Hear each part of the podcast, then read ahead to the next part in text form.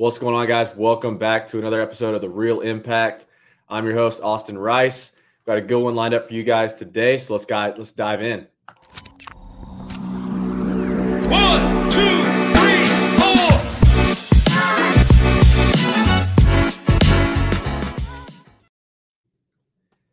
All right.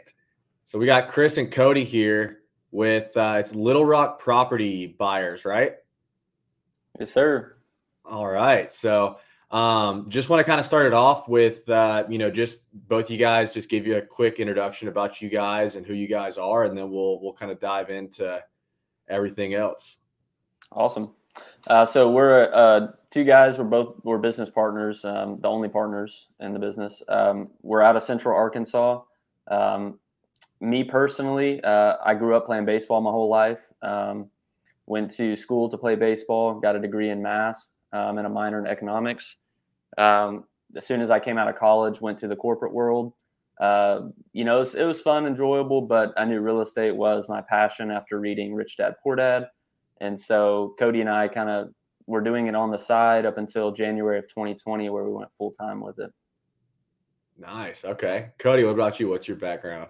Yeah, I went into the corporate world uh, right after college. I didn't know what I wanted to get into. Uh, luckily, Kris, me and him crossed paths, and Kris invited me to this uh, Rich Dad Poor Dad event, and that's where we kind of took real estate from there. But I was in banking, and I did that for two years before jumping out and doing real estate full time.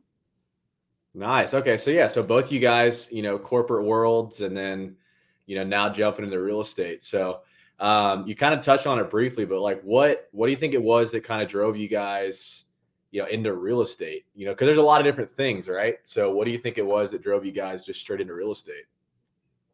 I think for me, when I read Rich Dad Poor Dad, it opened up my mind to a world of uh, knowing that I could earn more money and build wealth outside of a nine to five.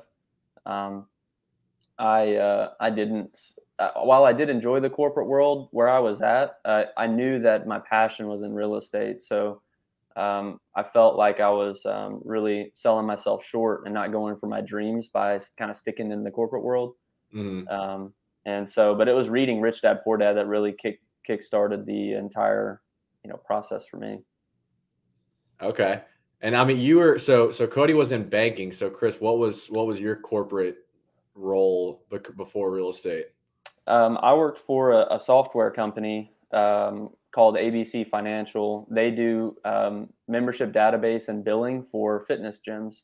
Mhm. So 10 Fitness, well, Anytime Fitness, Planet Fitness, Gold's Gym, all those guys get billed through ABC. yeah, very familiar with ABC Financial. My background is actually in fitness sales, so Okay. very familiar with ABC Financial. Yeah. Small world. so degree in math and goes into software sales. Yeah. yeah, Kris does all of our uh, number crunching for us, ARVs and plus and Uh-huh. subtracting, just the easy math for us. There you go. Awesome, man. And then Cody, what do you what was it that got you into into real estate? Was it like Kris or what kind of let's dive Yeah, good question. For me, it's more of the vehicle. Uh, I saw my parents growing up working the nine to five, and we're um, just a median household. Um, didn't do too much, little vacation, and had no free time.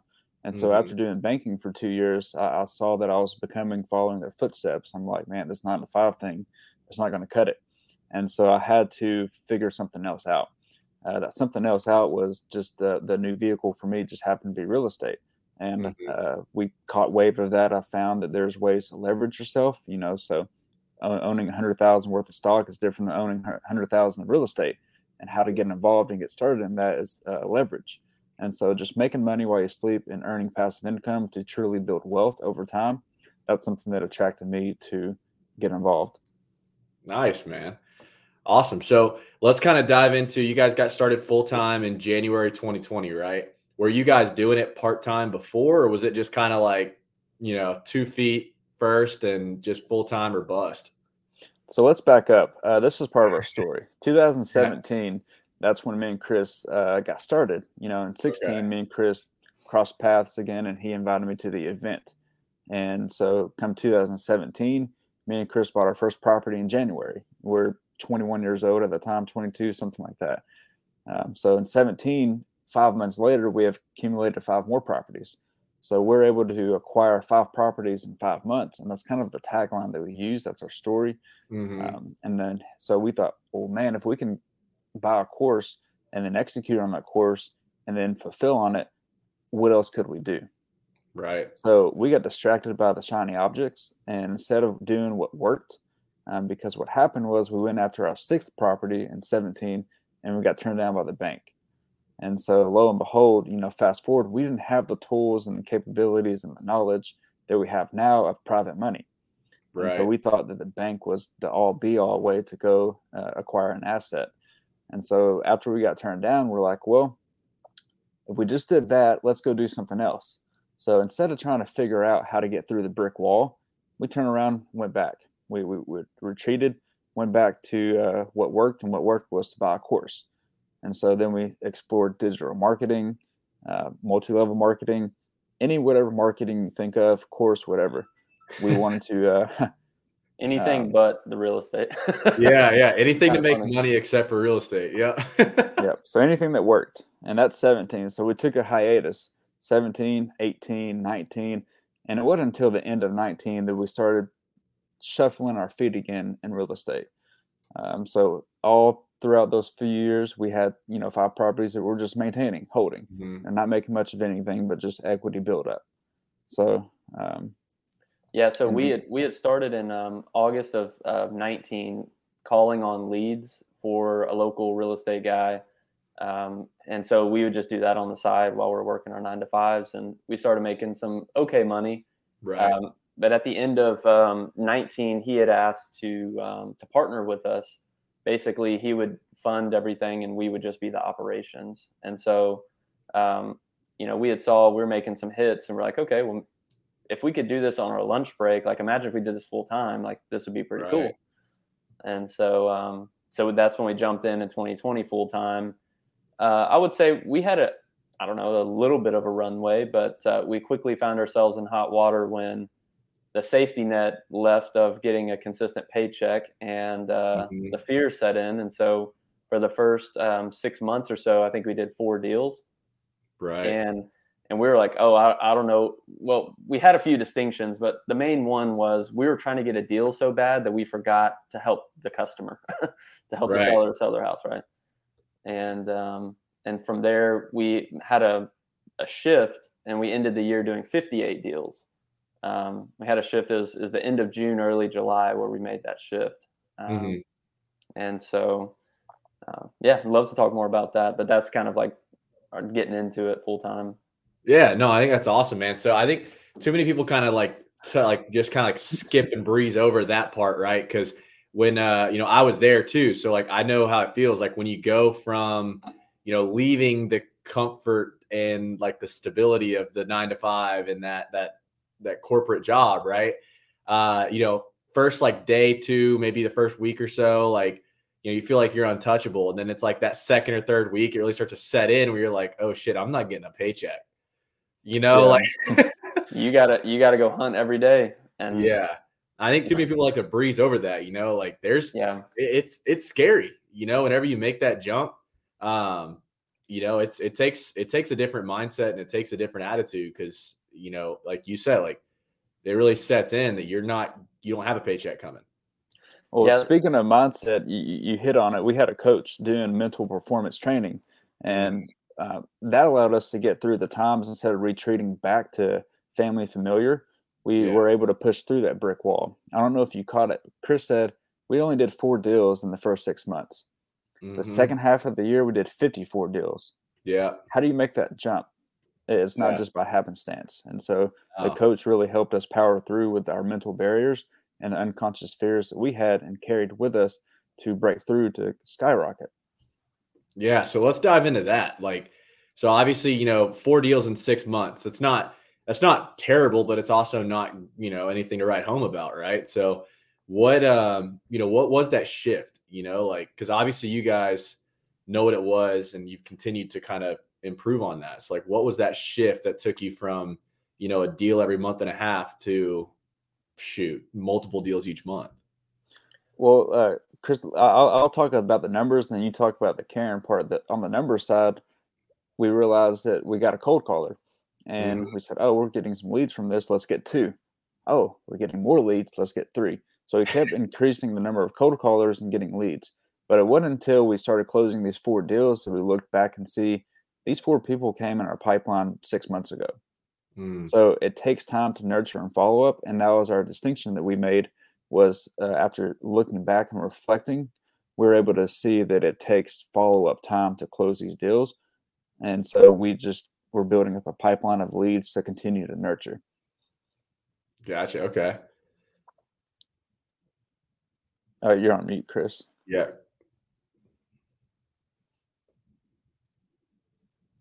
No, try unplugging and plugging back in.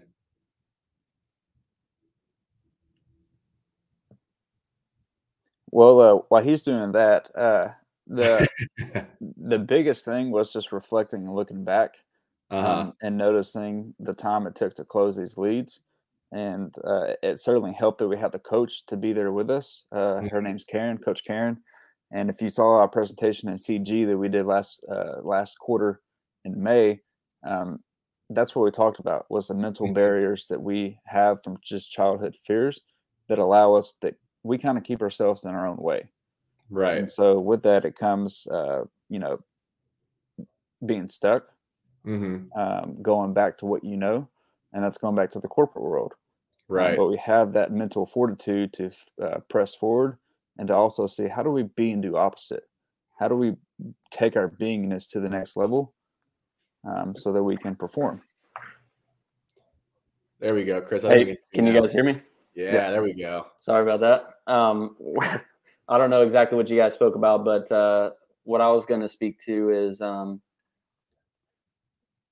you know, when we're so comfortable making money uh, consistently, like someone giving us a paycheck, um, we weren't used to having to do the income producing activities to make money directly, right? And so what we found ourselves doing was everything but the income producing activities.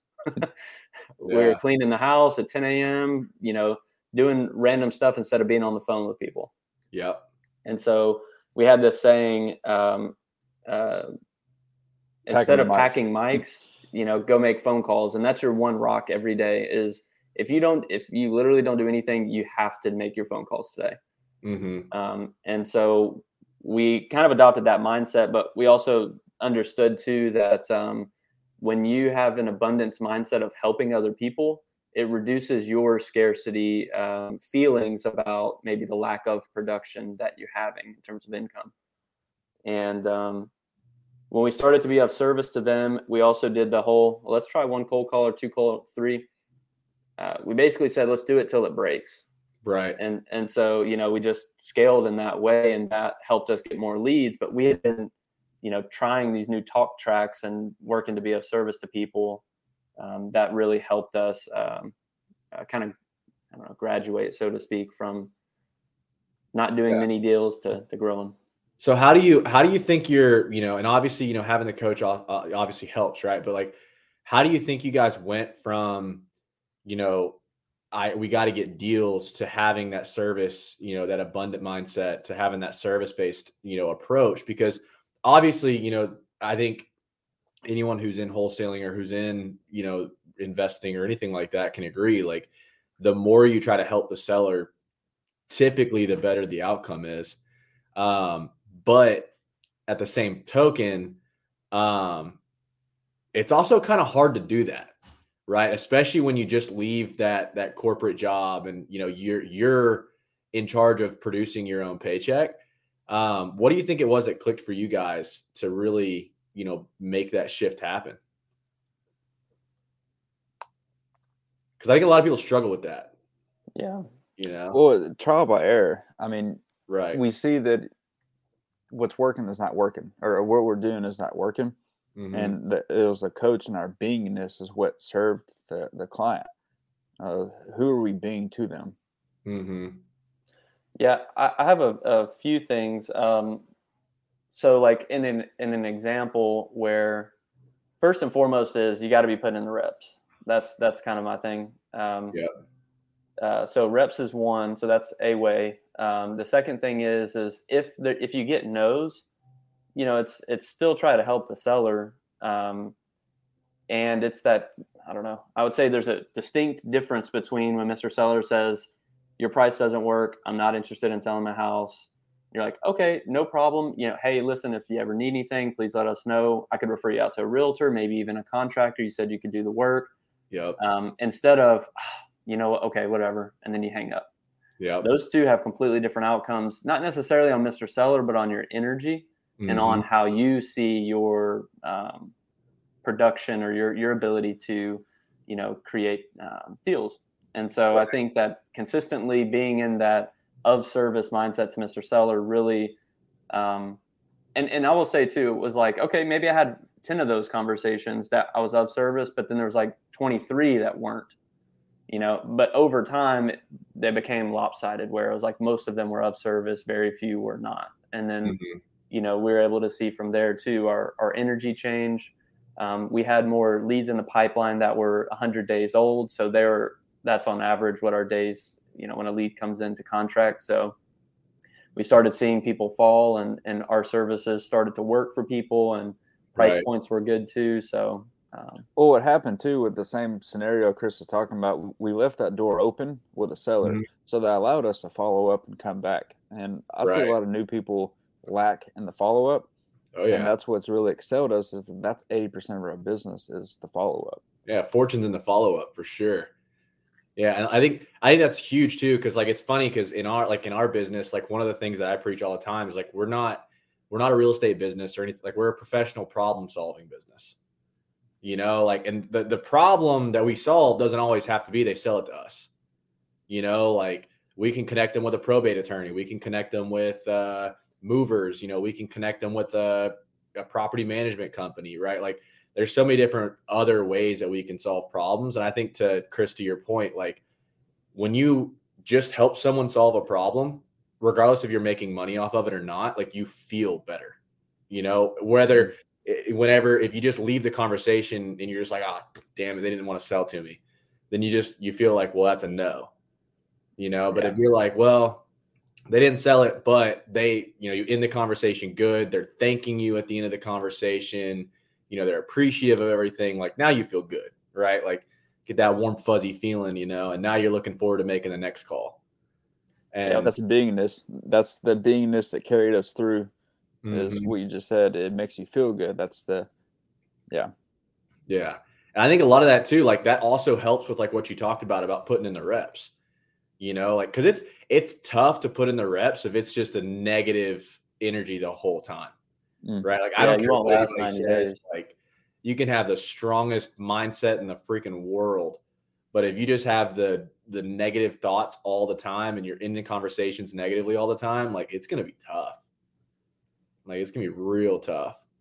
So i think that also has a big piece to play in in like what you said like putting in the reps. I think that goes to anything just even outside of real estate right? Like any sales position or any you know customer service customer facing position at all like if you in the conversation just by helping the client whether that's making a sale or not you're going to feel better going to the next conversation.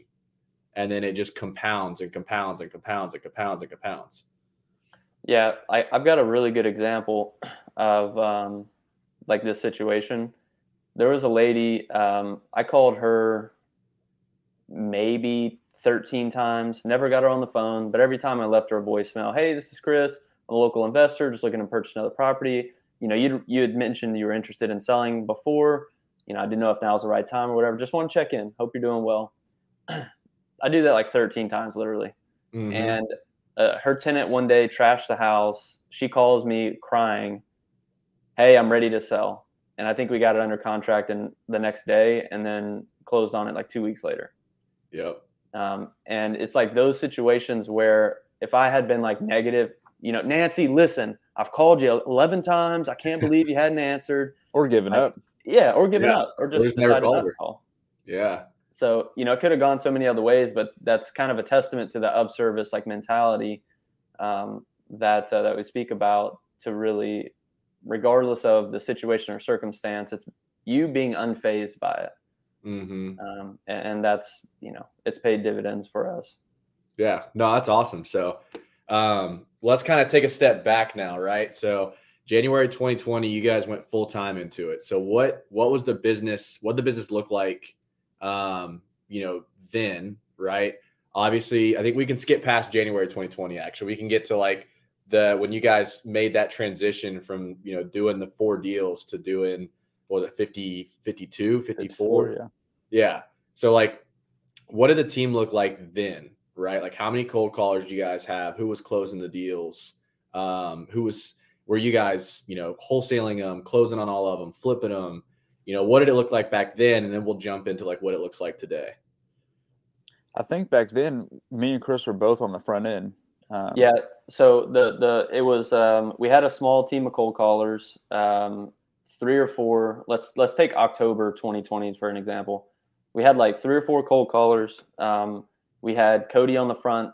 I was doing uh, some of the front, but I was doing all the TC and Dispo on the back end. Um, and we were, uh, I think, one of the game changers for us, for me at least on the back end, to make sure to see these deals through to the end, was doing a daily huddle. Every Mhm. single day, we'd go over every deal to see what are next steps. Has anything happened? Are we missing something? Um, Okay. But uh, but that in October 2020, that's pretty much. And we had one assistant, uh, VA, um, doing like paperwork and stuff. Hey, I'll tell you right now, we just we just hired I just hired an assistant. Game changer. Yeah, I drug my feet on it for so long. Game changer. Absolutely game changer. uh, in-person assistant, No, VA. virtual. Mhm. Nice, love it. Yeah. Well, I thought Kris was going to hit on this. I, I want to make a distinction here. Me and Kris were both on the front, Yeah. and what it, we're both pitching and catching our own. You know, we're we're both pitcher and catcher to ourselves. We're getting the deal and then fulfilling on the back end of the deal. Well, when the pitcher is now fulfilling on the back end of the deal, they can't go pitch more strikes and get more deals. Mhm. So we split up. We said, "All right, I'm gonna take front, you take the back, and I'm just gonna pass it to you." and that Mhm. was a, a really clear indicator of that that's kind of opened up the floodgates we now had room for me to just continue to focus on sales and not doing anything on the back Right. Yeah, you can focus on your skill set and getting really good and put 100% of your energy on one thing. Yeah, I think Yeah. that's huge. Um, so then were you guys wholesaling the deals? So out of those 54, like did you how many did you guys and if you don't know the clear, like exact numbers, it's fine, but like you guys wholesale most of them, keep most of them, flip most of them. What was the exit strategy on those? Like Wholesale. 99% wholesale. I think we got maybe one, and that was a sub two deal. Which kind Mm-hmm. of a funny story there. I structured the deal so that he paid us five grand over time, and we took over his loan. So that was Nice. uh yeah, it was pretty interesting. there you go. That's a motivated seller for you. Yeah, just different ways to get paid. yeah. Yeah, and he probably he probably loved the fact that you guys were doing it too, didn't he? Well, what I did was reduce. He has had to pay seven fifty a month. I reduced that to two hundred a month. So he had to pay two hundred eight thirty three for twenty four months to get the five grand. Um, and so he loved doing that rather than the seven fifty because the house did need a little bit of repair, and you know we came in and did those repairs immediately. Um, but he was just grateful that we saved him five hundred and fifty bucks a month. Right. Yeah. I mean, a lot to a lot of people, that's I mean, that's the difference of you know food on the table or not. Yeah, You and know, he was pulling extra shifts to to just to you know make those payments and everything. So. that's awesome. Well, sweet. So then now, what's the what's the team look like now? So now we've got um, Cody and Kevin on the front end for acquisitions. Um, we've got a team of cold callers. Um, we've got uh, our VA still. I've got an executive assistant in in person. We've got a bookkeeper, um, and then just our back end vendors that we work with, and we do a lot of flips. Uh, I would say this year we're like um, probably fifty five percent flip and hold versus 45 wholesale. Okay. So it kind of changed up the exit strategy a little bit this year. Yeah. yeah we noticed that we are making three times as much uh, taking it down and flipping them Mhm. Uh, but 2021 is when we really started buying them for ourselves too for the rental portfolio. We have about 35, 40 rentals right now that we currently own, but looking to sell some off and just continue to go after quality product. Um, Mhm. right now, we have a team of nine cold callers, and we do arbitrage some of them to other clients that we use in uh, PA, Tennessee, North Carolina that we have that we met just through CG, and so um, they use our services. and that helps offset just the marketing costs. We're not looking to get rich from it, but it Right. does offset our our cold callers costs. And so, um, Yeah. Now, do you guys have those in in house, or do you guys hire an agency? Well, we, we originally in 2020 had an agency, but I was Mhm. able to, um, when we dissolved our partnership with the other guy, they came with us and they were no longer an agency. It was just kind of an in house, uh, their team. Yeah, the agency um, uh, went with our other business partner, Mm-hmm. um, and so we had Cody had spent all this time training the cold callers. So they said we want we don't want to work here anymore. We want to work for you. So Nice. uh, we call them the Cody Beasts. Yeah, So, so, they're yeah. all in house now, and um, I, I prefer that ten out of ten times. And I, I, I have a practice of recruiting new people through the current people we have, instead of having to go hire and put a job post out. I just give them a referral fee to bring in any new callers, and and that's how we continue to grow the the the co calling team here. That's awesome. That's awesome. So, um, I know you guys had mentioned you guys, you know, before we're leveraging the banks and everything like that, before you guys discovered private money, right? So let's kind of let's let's for people that may not know, right? Let's kind of create the distinction between, you know, banks versus private money, and then why that, you know, I would assume that, you know, being able to raise the private money is what's been allowed allowing you guys this year to be you know majority flipping and buying and holding so um if one of you guys want to kind of elaborate a little bit more on the difference between banks versus private money Well, private money is uh, we're able to access that at hundred percent, so we don't have to come to the table with any money, which is way different than when we bought the first five houses in seventeen. We had to Mhm. get creative to bring money because we're only going to the bank, so we're limiting ourselves with the acquisition side with bank loans, um, and therefore not having the capital to sustain the model. And Um, Can you speak to what it, what do you mean specifically? Is that fifteen percent, twenty percent we're taking or having to bring to the table, Cody? Yeah, we are just bringing 20% to the table. We first got introduced to the private money when we partnered up with our other guy, um, Mhm. who we've since split with, and he was creative in, in raising the money. yeah And so, um, just by playing the game, we came across other lenders, and these are just private individuals who lend money out to people. Mhm. And yeah that's so like what cody was saying is with a bank loan they were having to bring a 20% down payment on every single property they were going to buy right so that's that's tough you know you go to buy a hundred thousand dollar property you got to bring 20 grand to the table cash plus closing costs usually Yeah, and um, we um, so the there's yeah one distinction there was we didn't have the money um, to to get the twenty percent down, so we got creative and found, you know, uh, we partnered with a couple that they brought all the down payment to buy two houses. Um, so we went through the bank with their down payment money. We managed the whole thing 50 50 partner. Then there was another one where we leveraged someone uh, with debt where they just gave us the money. We're paying them interest on that money Mhm. um, over a six year period. And so, uh, so we we found these creative ways to get into these deals because we didn't have money, um, and all we knew was to go directly to Mr. Bank. right and- yeah i mean that's that's all a lot of people know right like Yeah. i mean because like growing up especially if you're not you know fully engulfed in the real estate you know niche right like eh, you buy a property by getting a mortgage right like Yeah, I mean, I, I remember just this weekend, right? I was talking to a buddy of mine and explaining to him like, you know, owner finance and sub two. And he was just like, that's a thing, you know, like, and it's not like he's, he's a pretty smart dude, you know, it's just a fact of it's just not common knowledge. Mm. And I think it's tough because especially like us, like being in, you know, real estate daily, um, we forget that like a lot of stuff that we talk about every single day is not common knowledge. I know for me, it's especially like I have to like remind myself of that. Like, okay, it's not common to talk about raising private capital. You know, it's not common to talk about, you know, the seller financing their house to you. You know, so I think it's huge. So Yeah. I had a distinction when we were first getting started. Um, uh, most people would probably go. This is what happened to us originally. We went to one bank and stopped. After the bank turned us down, we were like, "What do we do? I guess we're done."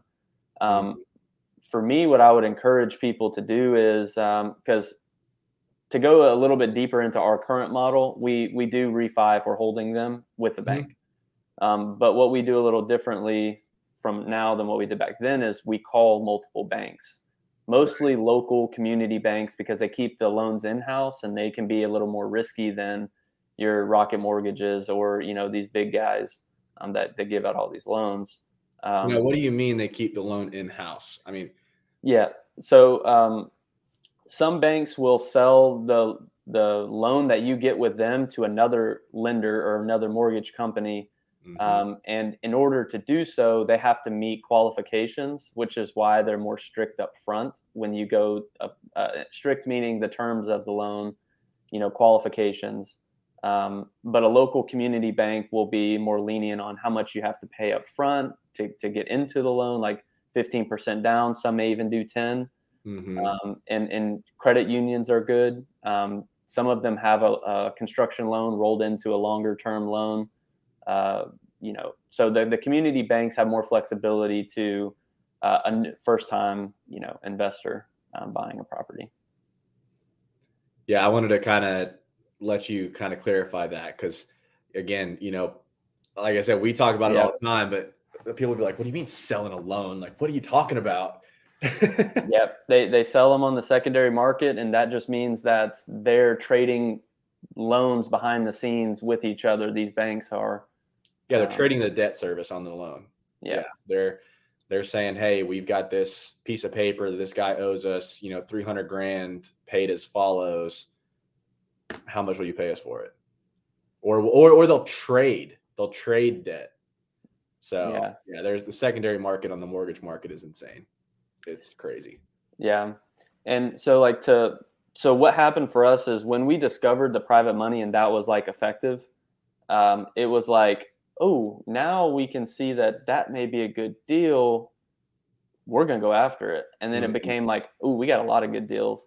So that's where that's where it started to grow. Of like, Yeah. uh, hey, let's buy this one, and figure it out on the back end, you know, to get more contractors on the scene. And and okay, well, we gave this contractor four. He showed he couldn't handle four deals at once, so we got reduced him to three. Got a second one, and so Mhm. now we think three is a sweet spot. So then you know each contractor we bring on only gets three projects at once.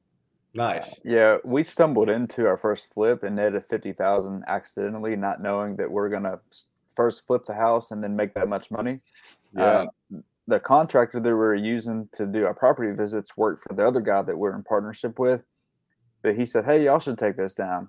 We weren't even looking at that angle because we didn't have the confidence to take it down and fulfill on it. But looking back, all you need is three things: marketing to get the deal. You need the money. You need the crew, the con- uh, construction crew. Mhm. That's it. And so we literally created fifty thousand out of thin air. We found the deal, and we bought the deal without even going over. Just you know, I think the pictures we, we bought the deal on pictures, and we thought we could make at least 25, 30. We ended up making fifty on it, and all from the contractor saying, "Hey, you guys should take this down." And if we weren't thinking in that manner and that direction, well, it would have taken us just a little bit longer to get that aha moment. of, Right. oh, we can continue this flip thing and keep going. Yeah. Now, I think another common misconception, right, is um, you've got to be super well connected to raise private capital, right? I mean, I, I know like a lot of people shy away from, you know, trying to raise private money because who's going to have that type of money sitting around, right? Who's going to be interested in letting, you know, some mid 20s, late 20s, you know, guys use their money right on properties right so talk about that experience and just first starting like raising private capital um, and kind of how you guys went about it Uh, showing up is my my easy answer. Just showing up and playing the game. You meet other players, and those players also have their networks. And so, Yeah. how we came across private money was just by playing the game of real estate, showing up, and it kind of fell into our lap with just knowing the right people. Um, and Yeah. we get yeah, Well, so our, our business partner, previous one, he raised a lot of capital through people that have IRAs. Mhm. Um, so that's very common. Uh, people can loan uh, uh, money from their IRA on a real estate transaction, so long that it's at arm's length, meaning I can't lend to myself. I, I can't be involved in the transaction. I have to be outside. Someone has whoever's lending has to be outside of it. Um, and so we kind of learned a little bit about how they were doing that with the IRAs. Um, and then we got introduced to people that just have like through our networks of asking people. That was another thing is we had an intention to raise more capital. So we started asking our network, hey, do you know anybody? And sure enough, it was like, yeah, here's a guy, here's a guy. And then that's kind of how, and I'm like, just in the last um, like three, two or three weeks, I've referred three or four people to, you know, private lenders um, that were like, hey, we're kind of curious about it. So it's just, it just takes the Mhm. asking uh, your networks about it. Um, and uh, we saw him, our, our former business partner, doing that. And I'm like, man, we want to see how we can get involved in, in doing more of that. So it was, since he was financing everything, we were talking collectively, hey, if we're going to take this down, is it going to be us? Is it going to be you? Because he also did flips too. Right. And so he kind of uh, helped us through our first one or two, three flips. Um, and then it became, okay, now we know what to do. We're on our own, uh, off to the races. And that's, you know, how we progressed. Yeah. and getting exposed to to the structure you know we didn't know anything about the interest only thing but it, it makes it much more cleaner when you're drafting up a mortgage and then paying out your lender to just pay them interest only and most of these lenders take at least three months minimum so even if you flip it in two months you're still paying out three months of interest and just getting exposed to the paperwork um, and the structure was big just by being in partnership with this guy Yeah, no, I think that's big, man. Because you know who who are types of people that would lend, right? Uh, you know, I think a lot of people are so mistaken, right, to think that it's only real estate people that would be interested in lending, right?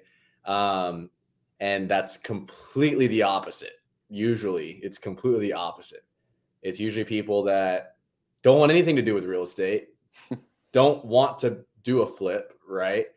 But like you said, they've got their IRA or they've got some capital stored up and they just want to put it to work. Yeah, and the, these could be family members, and a lot of times too. Um, what's missing with from people is their knowledge, right? It's the Mhm. knowledge of um, could be how to structure a deal. It could be the financing portion. It could be just real estate knowledge in general. Um, but you know, we all have family members or friends that have capital sitting in an IRA um, or a 401k that isn't really producing maybe what they want. Um, and those that can produce and use those IRAs really well, you can actually build significant wealth through IRA lending. Uh, Mhm. it's it's kind of uh, it's crazy because it can be tax free in that uh, investment vehicle. So um, so And you I can pitch people on the the value there.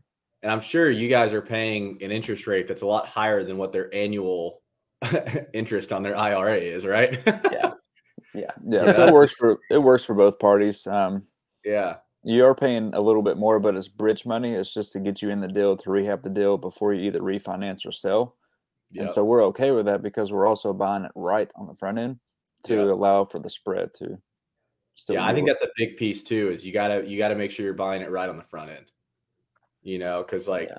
I mean, it's it's tough. You know, you're not going to go out there and buy an MLS deal with heart with you know private money. I mean, you can, but typically a lot of these are going to be you know direct to seller, you know, and things like that. So um, I think that's big, but I, I, I just I think it's so funny with, with the private money talk, right? Because so many people are so scared to you know talk about private money or or you know even entertain the idea of raising private money just because of the simple fact like they just they don't think they know anybody that has that you know where, where am i going to where am i going to find somebody to come up with 120 grand you know Yeah. Or they lack the confidence in speaking that they may have an opportunity for someone. Um, and this kind of goes back to the uh, the scarcity mindset of being of service to the seller. It's Mhm. the same situation of being of service to someone else who may be looking to get more of a return, but they don't have the knowledge of, hey, I could make that by lending it in a real estate deal. Um, Mhm. and so that can you can turn that around to be a service that you provide to people uh, that have the capital, and so it's it's a similar. So it's kind of like the the idea of being of service to people is a fundamental, meaning it underlies everything that you do. If you're cold calling, if you're you know going to the bank or whatever it is, um, using that as a, a framework, um, I think is extremely beneficial. Uh, you know, over time, you really can compound the uh, the help that you can receive by being of service to other people. Right. No, I, I completely agree with you guys. Um, one thing I wanted to talk to you guys about too, right? Because I, I noticed that CG, you guys had your uh, your acquisition guy that was there with you guys, and you know you guys are based in Little Rock, Arkansas, but he's not, right? Kevin so Kev. talk about, yeah, talk about that a little bit. Yeah, Kev's in San Diego. Uh, what happened was Kevin was doing his own wholesaling on his own virtually, and Mhm. he stumbled in Little Rock. Well, what most wholesalers do is they go to their Facebook groups to find other wholesalers and buyers. Uh, Kev came across uh, one of my posts that I posted about helping other people, and Mhm. so we just we just became of service to Kev. Well, he started bringing us deals to JV on, and I realized, hey Kev, we're both winning here. Let's powwow about this deal together so you can get an even better price. And so Mhm. just by being of service to Kevin and able to work in, in alignment and not compete against each other, he saw the value in, in coming in and working with us. And so quickly turned into JV partners to, hey, why don't you just come work with us, save your money and, and not spend your overhead. Um, Mhm. And so he saw the value in coming over with our systems and processes already set up. Um, but it just became first just a relationship that Right. became more valued over time. Yeah, that's awesome. I thought that was cool because you know a lot of people you know freak out whenever they think about virtual stuff, and you know I mean that's the beauty of you know what we do is it's crazy, but nowadays you can buy houses not ever seeing them, not ever you know stepping foot inside the house, um, which is crazy to think about, but it's fact. Um, so to hear that you know your acquisition guy is literally in San Diego. Yeah, completely different place than Little Rock, and you know, and and doing all the deals for you guys is awesome. Well, another distinction I want to make too is virtually, even though we live in Little Rock, we still run a virtual model. Um, We Mhm. realized too, we forgot to talk talk about this, but to double our productivity, we started sending out runners like errand runners to go to their property visits because all we're there for is to take pictures. We do all of our talking, prepping, and negotiation are over the phone, anyways. Yeah, Um, so that helped that we already had the system in place to just send out a property runner for Kev to just coordinate that. hmm no, I think that's that's huge too. yeah. That um, like last year we did 120 deals, and that right there was one of the biggest game changers for us. I mean, we're going on seven to ten visits a week, um, and if you single-handedly are getting in the car to go to these visits, um, for us, our average drive time probably be about 20 minutes. And so you got to prep to leave. You leave 20 minutes. You're there for let's say 20 or 30, 20 minutes back, and then you got to get refocused to get back to your work. And it's Mhm. like, man, that's that's an hour and a half at least. Uh, Oh, yeah. imagine trying to do that 10 times a week. You know, there's most of your week gone right there. Um, and so we, what we noticed is if we can have someone else do that, we can not only scale the visits we go on, um, but we can make more offers and we can close more deals. Yeah, I remember whenever I made that shift too, because I remember so like Jacksonville's a little different than Little Rock. Jacksonville, I can drive an hour straight down the road and still be in Jacksonville. Like it's yeah, it's massive. It's a huge city. So like I'd be getting, you know, appointments that were like one's on this side of town and then like one's like on this side of town. And you know, I'd be like driving all over the place trying to go to appointments. And it's, you know, at the end of the day, like you don't have a hundred percent success ratio. So like I would drive 45 minutes to the appointment and like to say a 20 minute appointment or 30 minute appointment to me is wild. I our appointments were like an hour to you know an hour and a half, right? Like Yeah. And um, you know, I'm staying there and talking to this lady or talking to this guy, and then having to drive back and then figure out, okay, what did I miss while I was gone? Who, you know, my phone was going off while I was at the appointment, who was calling me? Um, you know, and then like you said, like being able to double our product, like double my productivity without having to go was huge. Right. And in you know saving that hour and a half or that three hours that one appointment would take, um, you know, I could make triple to quadruple the amount of calls that I was, you know, that I was going to make before. Um, and I think that's a big piece to like the virtual model that a lot of people miss is like, oh, you know, people think that, oh, well, you lose that personal touch or, you know, whatever. Yes, but also no at the same time. You know, in, in my opinion, I don't know how you guys feel about that, but like I feel like our personal touch is still great over the phone. You know, Yeah, it allows in communication, and we do a lot of prepping before. Like we have to get mm-hmm. a green light to even go out to the property visit for it to make sense, and Yeah. we do that by throwing out floaters. If if we need to be at sixty thousand, and the seller says they're at eighty, well then there's certain tactics that we use to get them to flinch or not to flinch to determine if we need to come out and take a look. Mm-hmm. Yeah. Yeah, and uh, as a result of that, what we noticed is um, we have about a forty percent um, appointment to contract rate with that model.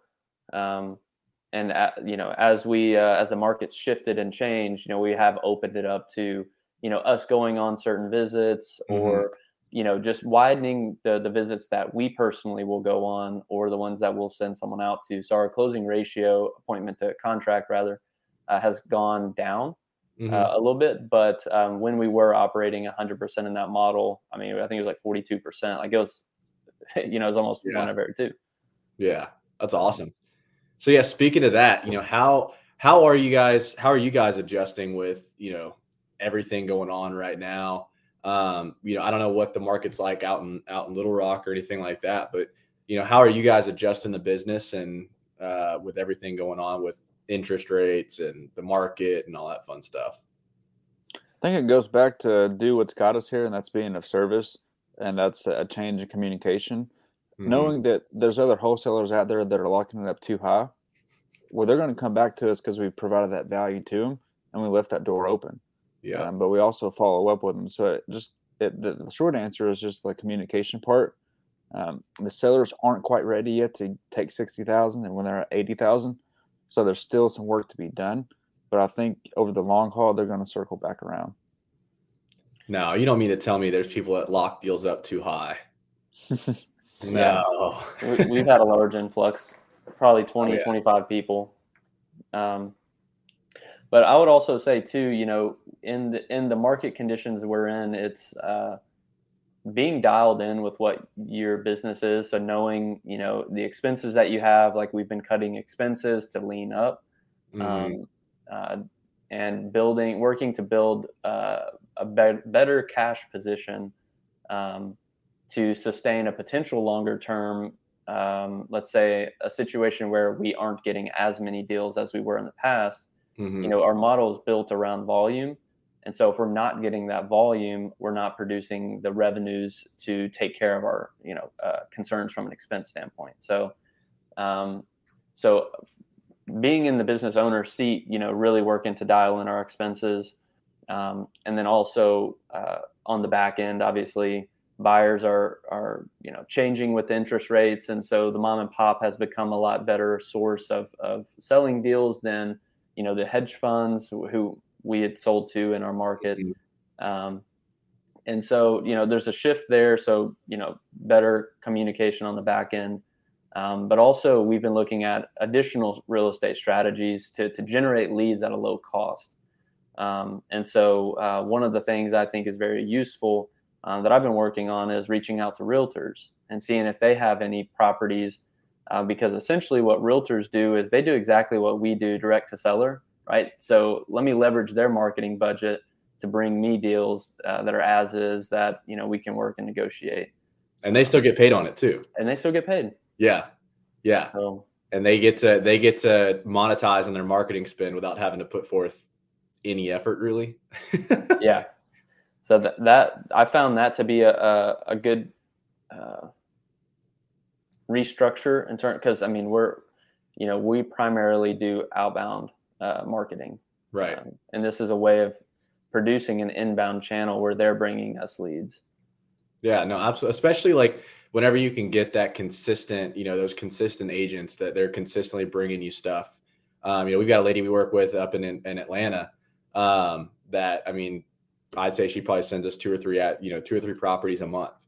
Um, Nice. you know, and and I think we've closed maybe like three or four deals with her. Uh, you know, we make sure she's you know taken care of every single deal, but um, you know, she's came back every single month. She's sending us stuff. You know, so I think that's a huge, a huge, like a really good pivot, especially during this time, because it's not just tough for investors right now, right? And I think that's where a lot of people got to kind of like let their egos kind of slip, right? Like we're not special. You know, it's it's hard for everybody out there. Realtors, brokers, lenders. I mean, everybody's kind of in the same bus right now. So Yeah.